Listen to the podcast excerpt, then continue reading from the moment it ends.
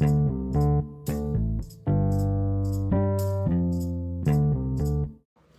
everyone, this is Scott Lutz and welcome to another Bible Ring of the Day. Today we're in, for your NIV, we're in Isaiah 54, 1 through 17. Then for your ESV, Leviticus 27, 1 through 34, we're finishing up with the book of Leviticus today. Then Acts 27, 1 through 44, let's go ahead and read the scriptures. The future glory of Zion. O sing, Sing, O barren woman, you who never bore a child, burst into song, shout for joy. You who never who you who were never in labor, because more are the children of the desolate woman than of her who has a husband, says the Lord. Enlarge the peace place of your tent, stretch your tent curtains wide, do not hold back, lengthen your cords, strengthen your stakes, for you will spread out to the right and to the left. Your descendants will, di- will dispo- disposes nations and settle in their desolate cities. Do not be afraid, you will not suffer shame. Do not fear disgrace, you will not be humiliated. You will be for you will forget the shame of your youth and re- remember mo- no more the reproach of your widowhood. For the your maker is your husband, the Lord Almighty is his name. The Holy One of Israel is your redeemer. He is called the God of all the earth. The Lord will call you back as if you were a wife deserted and distressed in spirit. A wife who married young only to be rejected, says your God. For a brief moment I abandoned you, but the deep compassion I will bring you back. In a surge of anger, I hid my face from you for a moment, but with everlasting kindness I will be com- will have compassion on you, says the Lord your, your Redeemer. To me, this is like the days of Noah, when I swore that the waters of Noah would never again cover the earth. So now I have sworn not to be angry with you, never to rebuke you again. Though the mountains will be, be shaken and the hills be removed, yet my unfailing love for you will not be shaken. Nor will my covenant of peace be removed, says the Lord who has compassion on you. O afflicted city, lashed by storms and not comforted, I will build you with stones of turquoise, your foundations with sapphires. I will make your battlements of rubies, your gates of sparkling jewels, and all your walls of precious stones. All your sons will be taught by the Lord, and great will be your children's peace. In righteousness you will be established. Tyranny will be far from you. You will have nothing to fear. Terror will be removed. Terror will be far removed.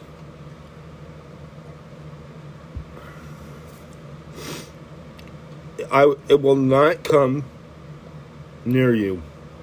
If anyone attacks you, it will not be my doing. Whoever attacks you will surrender to you. See it it is I who created the blacksmith, who fans the coals into flames, and forges a weapon fit for its work. And it is I who have created the, created the destroyer to work havoc. No weapon forged against you will prevail, and you will refute every tongue with that accuses you. This is the heritage of the servant of the Lord, and this is your their vindication for me, declares the Lord let's go ahead and head to your New Testament readings.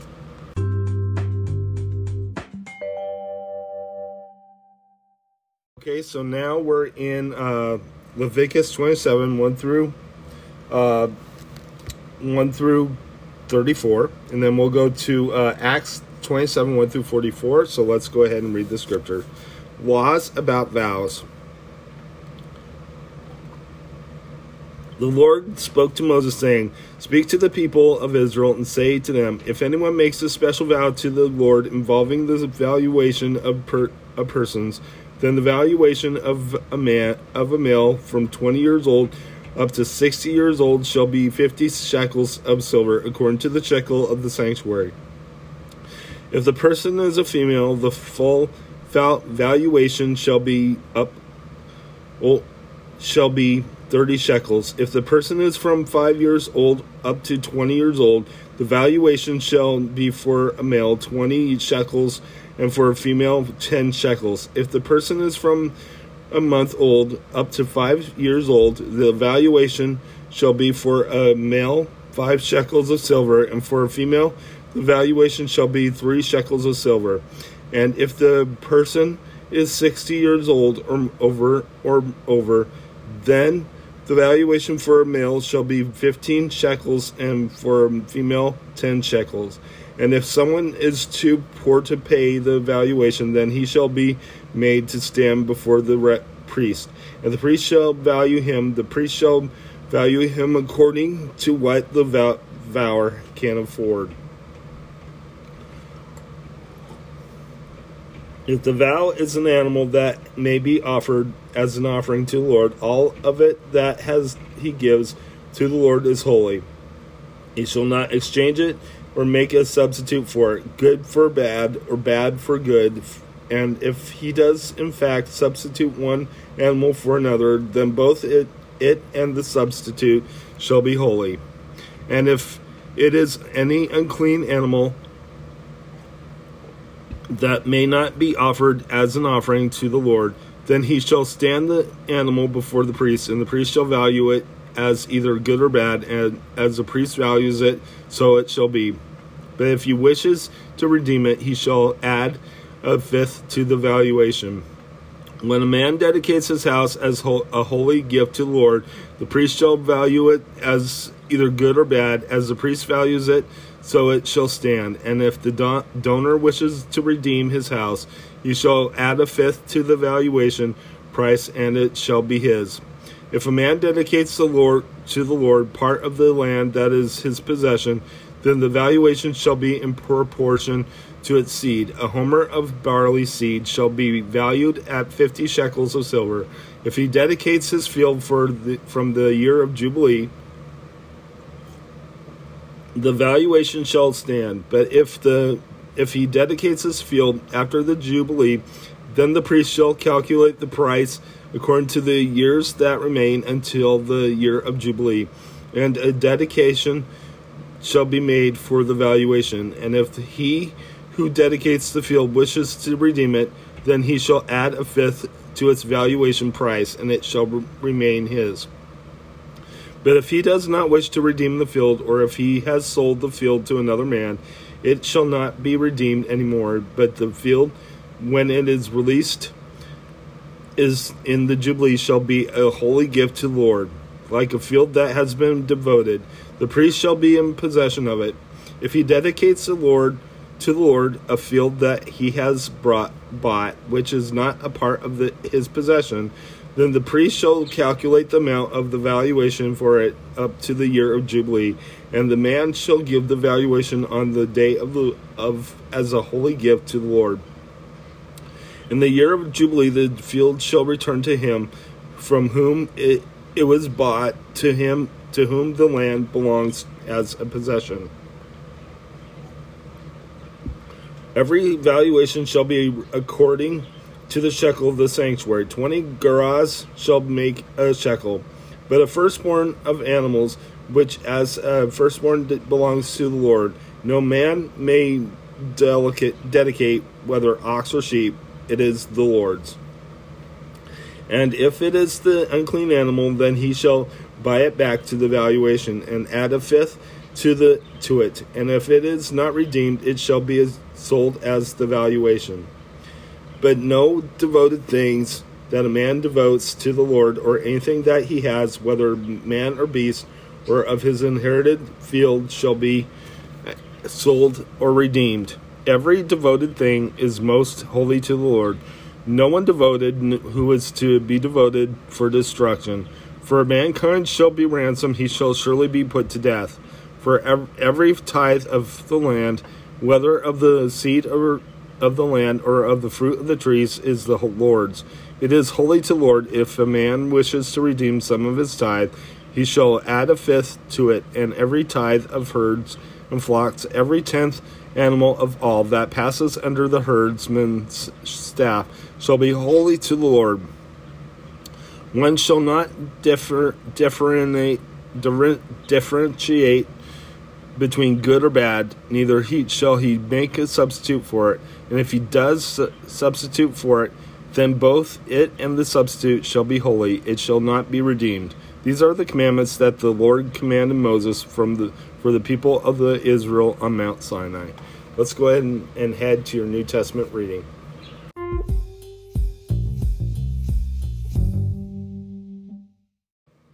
All right, so now we're in Acts 27 1 through 44. Let's go ahead and read the scripture. Paul sails for Rome. When it was decided that we should sail for Italy, we delivered Paul and they delivered Paul and some other prisoners to a centurion of the August Augustan cohort named Julius. And embarking and embarking in a ship to Adramyttium, which was about to sail to the ports along the coast of Asia, we put to sea accompanied by Aristarchus, a Macedonian from Thessalonica. The next day we put, put in at Sidon, and Julius treated Paul kindly and gave him leave to go to his friends and be cared for. And and putting out to sea from that there was we sailed under the lee of Cyprus because the winds were against us. And when we had sailed across the open sea along the coast of Cilicia and Pamphylia, we came to Myra in Lycia.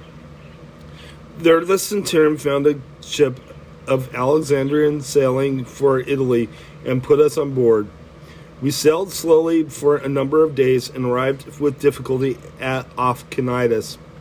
And as the wind did not allow us to go further, we sailed on, under the lee of Crete off Sal- Salmone. Coasting along it was with difficulty. We came to the, a place called Fair Havens, near which was the city of Lasea. Since much time had passed, and the voyage was now dangerous because even the fast was already over, Paul advised them, saying, Sirs, I perceive that the voyage will be with injury and much loss, not only of the cargo of, and the ship, but also of our lives.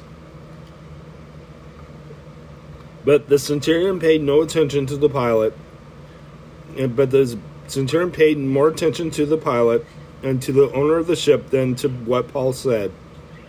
Because the harbor was not suitable to spend the winter in, the majority decided to put out to sea from there, and on on chance that somehow they could reach Phoenix, a harbor of Crete, facing both southwest and northwest, and spend the winter there. The storm at sea. now then, the south wind blew gently